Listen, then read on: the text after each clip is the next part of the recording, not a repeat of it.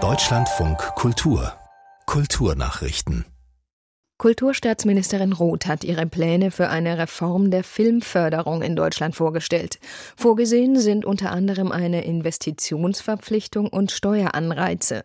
Filmschaffende sollen künftig bis zu 30 Prozent ihrer Produktionskosten steuerlich absetzen können. Beide Punkte nannte der Geschäftsführer der IF Productions Film GmbH Ingo Flies hier im Deutschland von Kultur als entscheidend für eine gute Reform. Im Moment herrsche in Deutschland ein System des Klein-Klein. Bundesländer haben Filmförderung. Wir haben noch drei selektive Förderungen auf Bundesebene, die alle mehr oder weniger kompatibel miteinander sind. Aber wir sind in der Hand von Juries. Ich will gar nicht sagen, dass diese Juries nicht kompetent sind, aber der viel gescholtene Gremienfilm aus Deutschland, also der, der es jeden und allen recht macht, damit man sich eben durchkommt in diesen vielen Jury-Sitzungen, der würde damit dann zumindest zum großen Teil der Vergangenheit angehören. Und wir versprechen uns davon bessere Filme tatsächlich. Der Filmproduzent Ingo Flies von IF Productions. Die neue Generaldirektion der Kunstsammlungen Chemnitz, Florence Turmes, warnt davor, Ostdeutschland als rechtsextrem abzustempeln.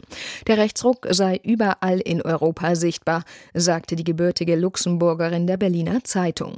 Man beobachte beispielsweise sorgenvoll, dass unter weniger demokratischen Regierungen Museumsdirektoren entlassen würden. Überhaupt spitze sich in der Gesellschaft aktuell vieles zu, auch in der Kulturszene, so Turmes. Nicht nur deshalb will die Kuratorin mit dem künstlerischen Angebot der Kunstsammlungen Chemnitz Demokratievermittlung leisten. Museen könnten wichtige geistige Werte vermitteln, wie zum Beispiel Empathie. Am Samstag ereignete sich am Soho Theatre in London ein Vorfall, für den sich die Bühne jetzt entschuldigt. Bei einer Show vor 200 Menschen enthüllte der nordirische Komiker Paul Curry Zuschauern zufolge zwei Flaggen, eine ukrainische und eine palästinensische. Er bat das Publikum aufzustehen und zu applaudieren. Ein junger Israeli und seine Freunde in der zweiten Reihe weigerten sich und erklärten auf Aufforderung ihre ablehnende Haltung.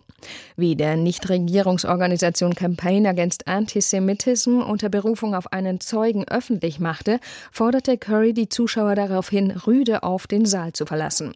Einige Menschen im Saal riefen demnach zusammen mit ihm Raus hier und Free Palestine.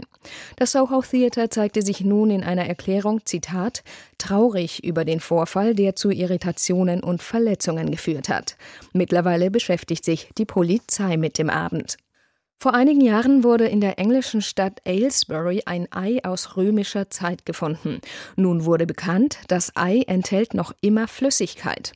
Das bestätigte der Ausgrabungsleiter des Unternehmens Oxford Archaeology Biddulph der deutschen Presseagentur. Wissenschaftler gehen davon aus, dass es sich bei der Flüssigkeit um ein Gemisch aus Eiweiß und Dotter handelt. Ein CT-Scan hatte die Flüssigkeit mitsamt einer Luftblase gezeigt. Das Ei war 2019 in einer mit Wasser gefüllten Grube gefunden worden. Womöglich war es dort als Teil einer Opfergabe zwischen den Jahren 270 und 300 nach Christus platziert worden. Die Wissenschaftler schreiben dem Ei ein riesiges Forschungspotenzial zu. Spannend seien zum Beispiel Fragen rund um die Haltung und Nutzung von Hühnern und anderen Vögeln in der römischen Zeit.